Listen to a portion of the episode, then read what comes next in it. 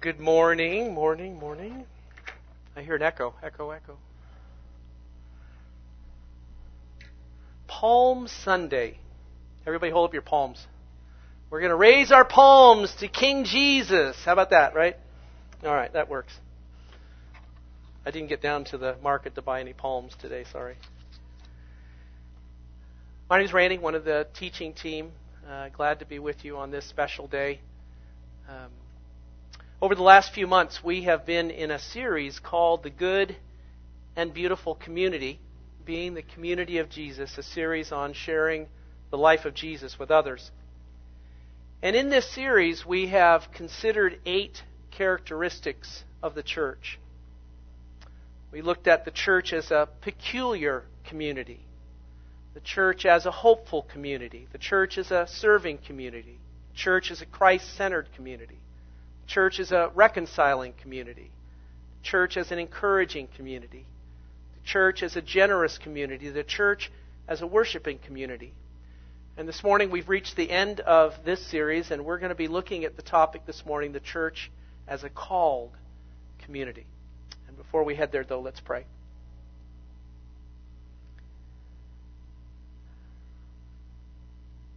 Papa, what a joy it is to gather together, really. Both to love and adore you as well as to share life together as your people, as brothers and sisters, as friends. And as we uh, are reminded this morning of these various callings to us as a community, to us as individuals, might we be stirred again. Might our hearts be warmed again with love and passion for you that spills out in commitment. We thank you for your calling and we embrace it together today in Jesus' name. We started out this series looking at a verse in 1 Peter which described the church as being a peculiar people. At the end of that verse, Peter speaks about the church as a called community. And he said this You are a chosen people, a royal priesthood, a holy nation a peculiar people belonging to God, that you may declare the praises of him who called you out of darkness and into his wonderful light. The Bible talks a lot about the theme of being chosen and called. In fact, there's dozens of verses just in the New Testament identifying things that we're called to. And for our time this morning, we're going to look at seven of those. Near the end of this verse, Peter says, We are called out of darkness and out of the world. Throughout the Bible, our world is described as being under the control and influence of evil, represented by darkness. But Jesus came to set us free from darkness. John 12:46 Jesus said, "I have come as light to shine in this dark world so that all who put their trust in me will no longer remain in the dark. And then in John 8:12 Jesus said, I'm I am the light of the world. Whoever follows me will never walk in darkness, but will have the light of life. And while very often our world looks very bright and full of light, even when it's cloudy outside, it's still awfully bright out there. The reality is, is that darkness and evil is loose upon our world. Open up Google, look at a newspaper, grab U.S. News, and we're reminded of the tragedies all around us, even in our own homes. The reality is that the enemy has come to steal, kill, and destroy. He's been doing that since the first day in the garden when he lured and enticed humankind away from God looking to destroy marriages, families, children, teenagers, adults, and even the elderly. And one of the challenges with darkness is that when we're in darkness, we're blind to the reality and the dangers that it holds. We can even imagine good treasure in a dark cave.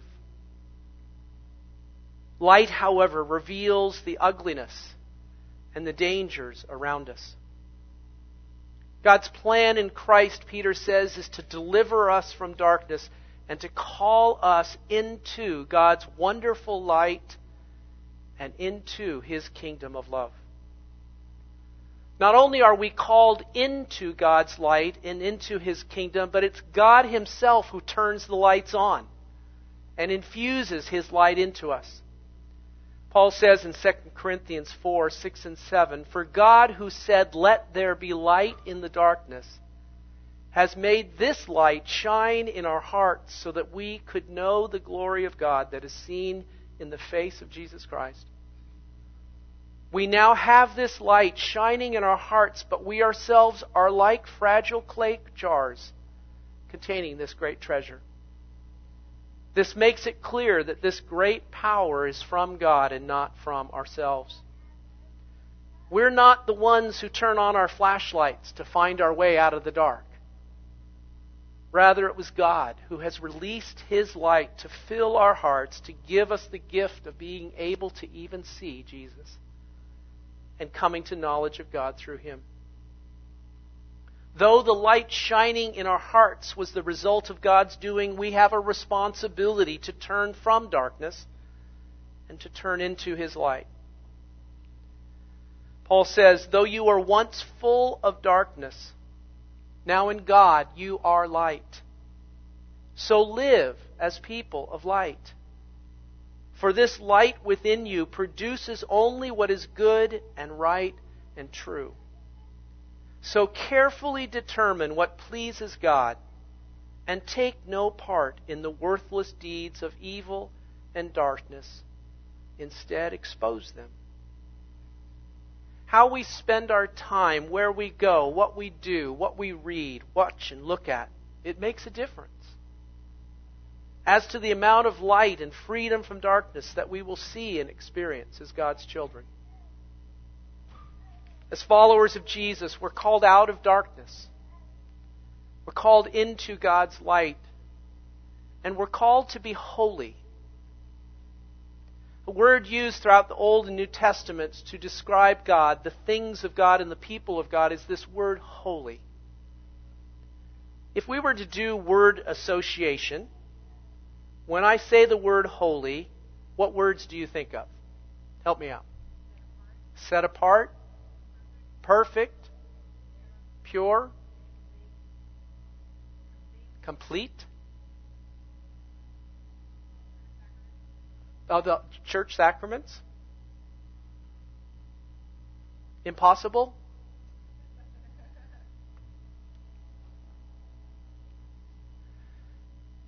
In its essence, the word holy means set apart for special use or set apart for God's use. It, it does include the connotation of something that's been purified and cleansed. One of the verses from the Bible that impacted me personally as a teenager was 2 Timothy chapter 2 verses 20 through 22. And as a young teenager struggling with sin and challenges and even some addictions, I found this verse to be a calling to me. In a wealthy home, some utensils are made of gold and silver, and some are made of wood and clay. The expensive utensils are used for special occasions, and the cheap ones are for everyday use. If you keep yourself pure, you will be a special utensil for honorable use. Your life will be clean, and you will be ready for the Master to use you for every good work. Flee from anything that stirs up youthful lusts. Instead, run towards righteous living, faithfulness, love, and peace with those who call on the Lord with clean hearts. God's people are not to be common, ordinary, like the world. Instead, we're to be holy, set apart, different, peculiar, weird. We are to be cleansed of the things of this world that defile, to make us pure. We're set apart for special purpose. God's plan is for us to follow in the footsteps of Jesus, who was in many ways a superhero. He walked on water. He overcame temptation. He raised the dead to life again. He died for the sins of the world. He rose from the grave and he now rules as King of Kings and Lord of Lords. That's a pretty good superhero. And you know, while we might look like we live very ordinary lives, the truth is that what, with God's power flowing into us, His intention is for us as well to live extraordinary lives, being used by Him in profound and powerful ways. I want to read a, a somewhat familiar passage and, and lead you perhaps to a new vision of the life that God's called you for, at least maybe a reminded one. First Peter says, Get ready for action. Don't be intoxicated. Rather, set your hope fully and completely on the grace that comes to you in the revelation of Jesus Christ. Like children who listen and respond, don't continue to live the way you did before you met God. Instead, as He who called you is holy, be holy yourselves in how you live. For it's written, Be holy, for I am holy. I know for me, growing up as a teenager, those words were uh, difficult words to hear. I suspect, probably like me, when we hear the words, Be holy, for I am holy, we hear judgment, maybe scolding. You naughty little boy. You need to behave yourself.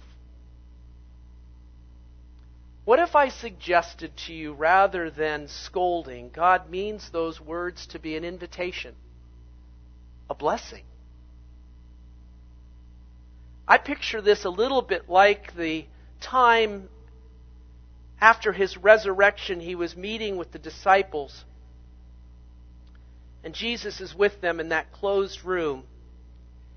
This text says Jesus blew upon them and said, Be filled with the Holy Spirit. And I would just invite you, just for a moment, just a, a slight exercise here to close your eyes. And I want you to go to that room with the disciples and with Jesus. Or if that's not something you easily can do, just simply imagine Jesus here this morning. And he's looking at you. Can you picture him?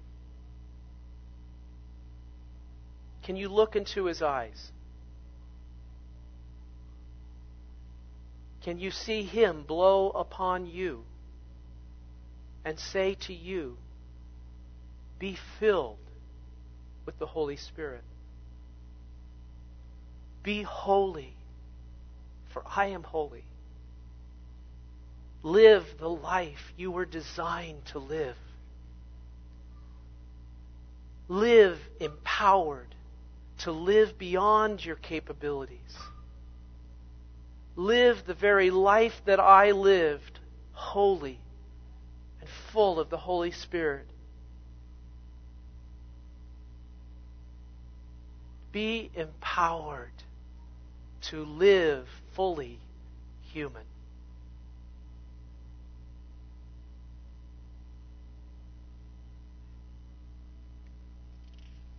Can open your eyes if you want, or you can keep them closed if you want to take a nap.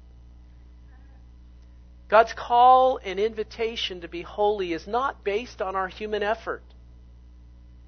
God doesn't intend that we will somehow be able to muster sufficient inner strength and fortitude to no longer sin or to live even the life as Jesus lived. Jesus lived his life full of and empowered by the Holy Spirit. And God's intention is that we would do the same. As followers of God, we are called out of darkness into light to be holy, and we're called to belong to God. Listen to these words from the psalmist Make a joyful noise to the Lord, all the earth. Worship the Lord with gladness. Come into his presence with singing.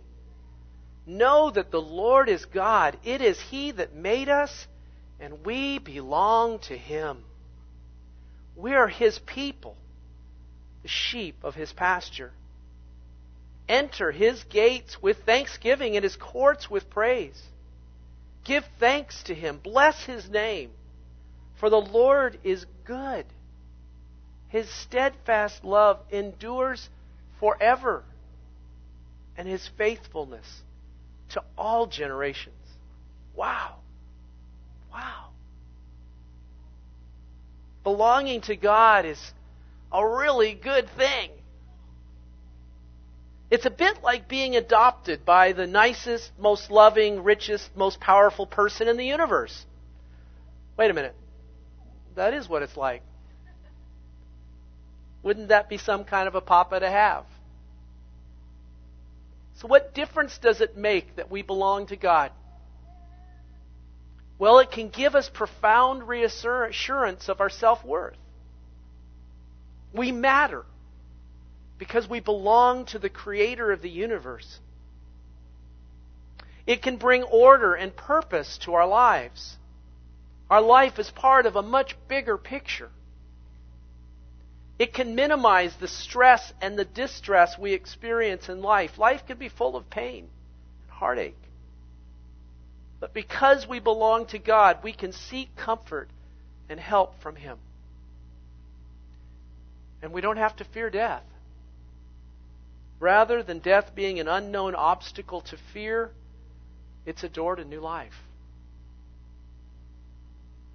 As followers of God, we're called out of darkness into light, to be holy, to belong to God. And we're called together, even as these came this morning to declare their intention to be among us, to be family. There's a word often used in the New Testament related to the church. It's the word koinonia. We sometimes hear it mentioned in Christian circles. And it has two primary meanings. It means has the meaning of that we are called together for common life. It also has the element of meaning of called together for common purpose. Called together for common life speaks of the sharing together of our lives. It's about knowing and being known. It's about love and mutual care. It's about unity of heart. Called together for common purpose speaks of having similar goals and direction in life. It's about working and serving together. It's about joint accomplishment. It's about unity of vision. We're called together. And we're called as well to something that we hear a lot about in church, and that is we're called to love to love God. We're called to love our brothers and sisters in our community, and we're also called to love those outside our community. In some of my devotional times in January and February, I was, I was reflecting over numerous days about God being love and, and what that means and how, what that looks like for us, really. And I was reminded this morning of 1 John chapter 4. It's not on the screen. Passage we're familiar with. John, in an incredible declaration, says, God is love. And he who abides in love abides in God, and God abides in him. As I was reflecting that day, I was, I was just sort of thinking and pondering about God, if, if, if your love and we're filled with you, then we would be filled with love. And I was thinking about when Jesus said, The kingdom of God is at hand. And then we see him healing the sick, casting out demons, reconciling human beings. And I thought, the kingdom of God is love. Wherever the wherever love is, the kingdom of God is present. God is present. And then I kind of thought about my own life and I thought about this aspect of, you know, there's really only one thing in life, and that's to love. Anything else misses the mark. If I'm being self reflective relative to things I want or I want to do or I want the world the way I want it, I'm not loving God and loving others. I'm loving me. We're called to love. To be so consumed and transformed by God's love for us who loved us first. That all that can happen is simply that love just washes out everything else. And we become that expression of His love. Called out from the world. We're called into God's light. We're called to be holy we're called to belong to God. We're called together as God's people, and we're called to love. And lastly, the one that we'll speak of, we're called to go back out into the world. The very first one was God calling us out from darkness and from the world. He's calling us into the light, to His church, a family where we're to be healed and mended, where we learn about His love and become people of love, unto the purpose of sending us back into the world as missionaries. In what's known as the Great Commission, Jesus said these familiar words Go into all the world and make disciples of all nations, baptizing them in the name of the Father and the Son and the Holy Spirit and teach them to do everything I've taught you to do. We're first called to come out of the world. But then the Spirit of God sends us back into the world as Christ's ambassadors. We're called to come in and then to go out. Come in and go back out. I was listening to an audio tape this week from a, a, previous leader in the vineyard who was actually our national director after John Wimber passed away, Todd Hunter. And he was talking about the purpose of the church, more particularly the purpose of our gatherings. Why, why do we come together? And he likened it unto in sports. He was a baseball player, played college ball, and was actually anticipating to play uh, professional baseball. Did not end up doing that with the call of God in his life. Uh, things changed a little bit. But he said, our meetings are supposed to be like the dugout talks, the pre-game talks. Pick your sport, football, doesn't matter. It's the practice field where we come together to learn to be trained by the coaches, to play with one another, to be able to play in the game. This meeting this morning is not the game, it's the practice field. And that's a good thing because a whole lot of us need some practice. I need some practice. Practicing loving, practicing praying, practicing faith, John Wimber taught us to say that faith is spelled R I S K. Sometimes that's what it looks like. God has been and continues to be on a mission in our world and is a missionary God. We have been created in His image and called to be like Him. Jesus was on a mission. He Himself was a missionary. His disciples were on a mission and became missionaries. We, as followers of Jesus, are to be on mission as well. We too are to be missionaries. You, as a follower of Jesus, are to be on a mission and to be a missionary. And that mission is to love, forgive, heal, tell, invite, welcome, give, train, and go. Earlier, I spoke of Jesus being a superhero. And I mentioned that we, like Jesus, are also to live powerful, supernatural lives. Somewhat, we're supposed to be superheroes too. Jesus said, I tell you the truth. Those who believe in me will do the exact same things I have done. In fact, they're going to do even greater things because I'm going to be with the Father. And He has sent forth His Spirit to live and empower us. We are a called people of the kingdom of God and of the Holy Spirit. We are to self consciously become the kind of persons who naturally and routinely announce, embody, and demonstrate the reality of the kingdom of God. And this God lived life is a God empowered life, but humanly lived.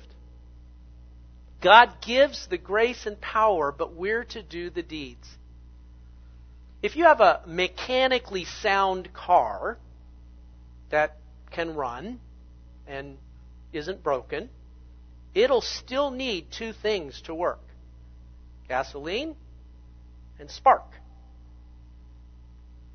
Through the life, death, and resurrection of Jesus, we have been made mechanically sound people.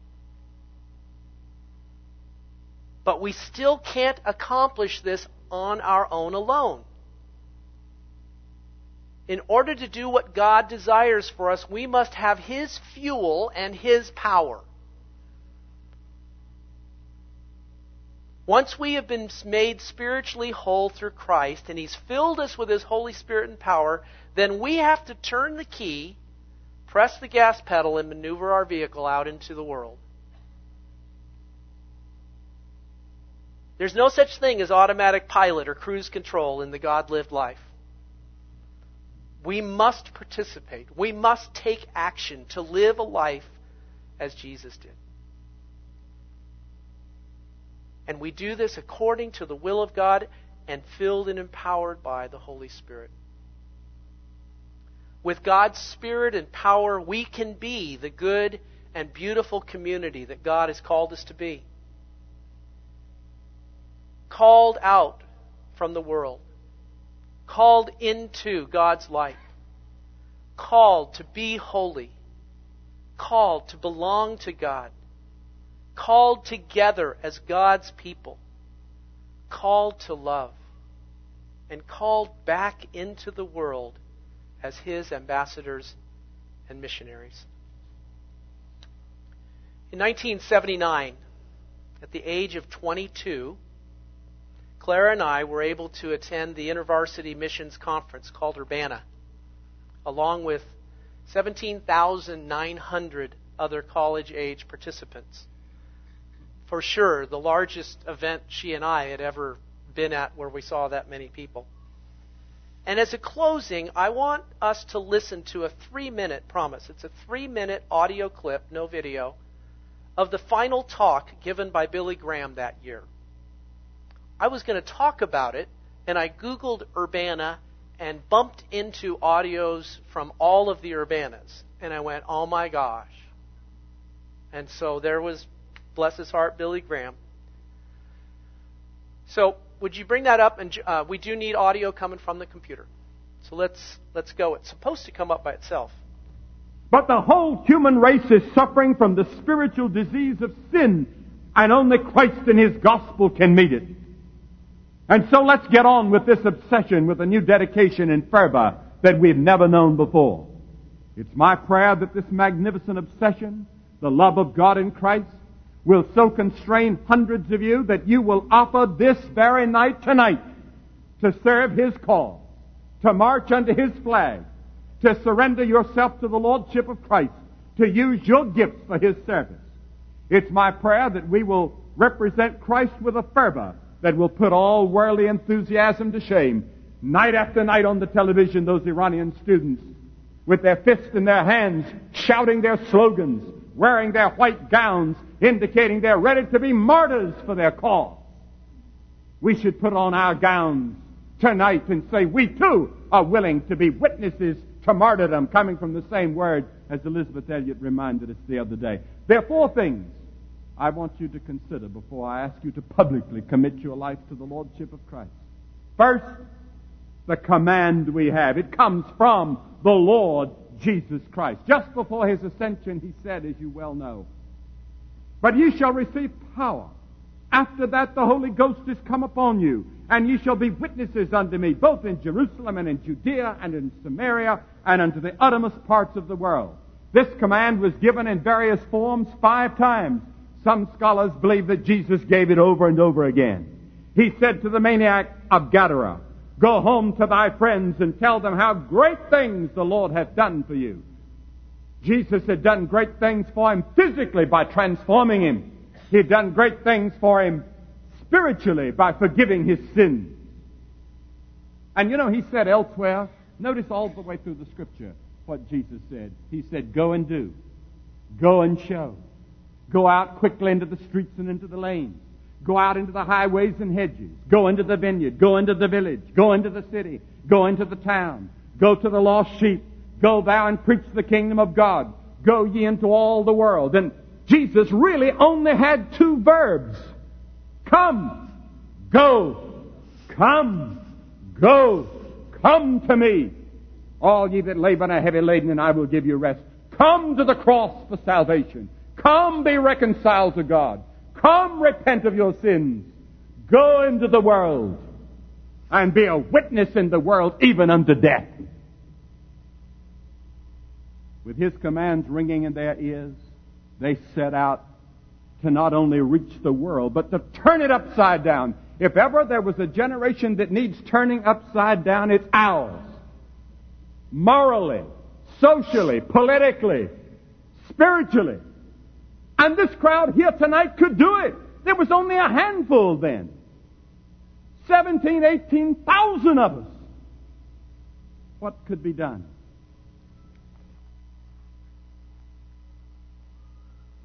What could be done?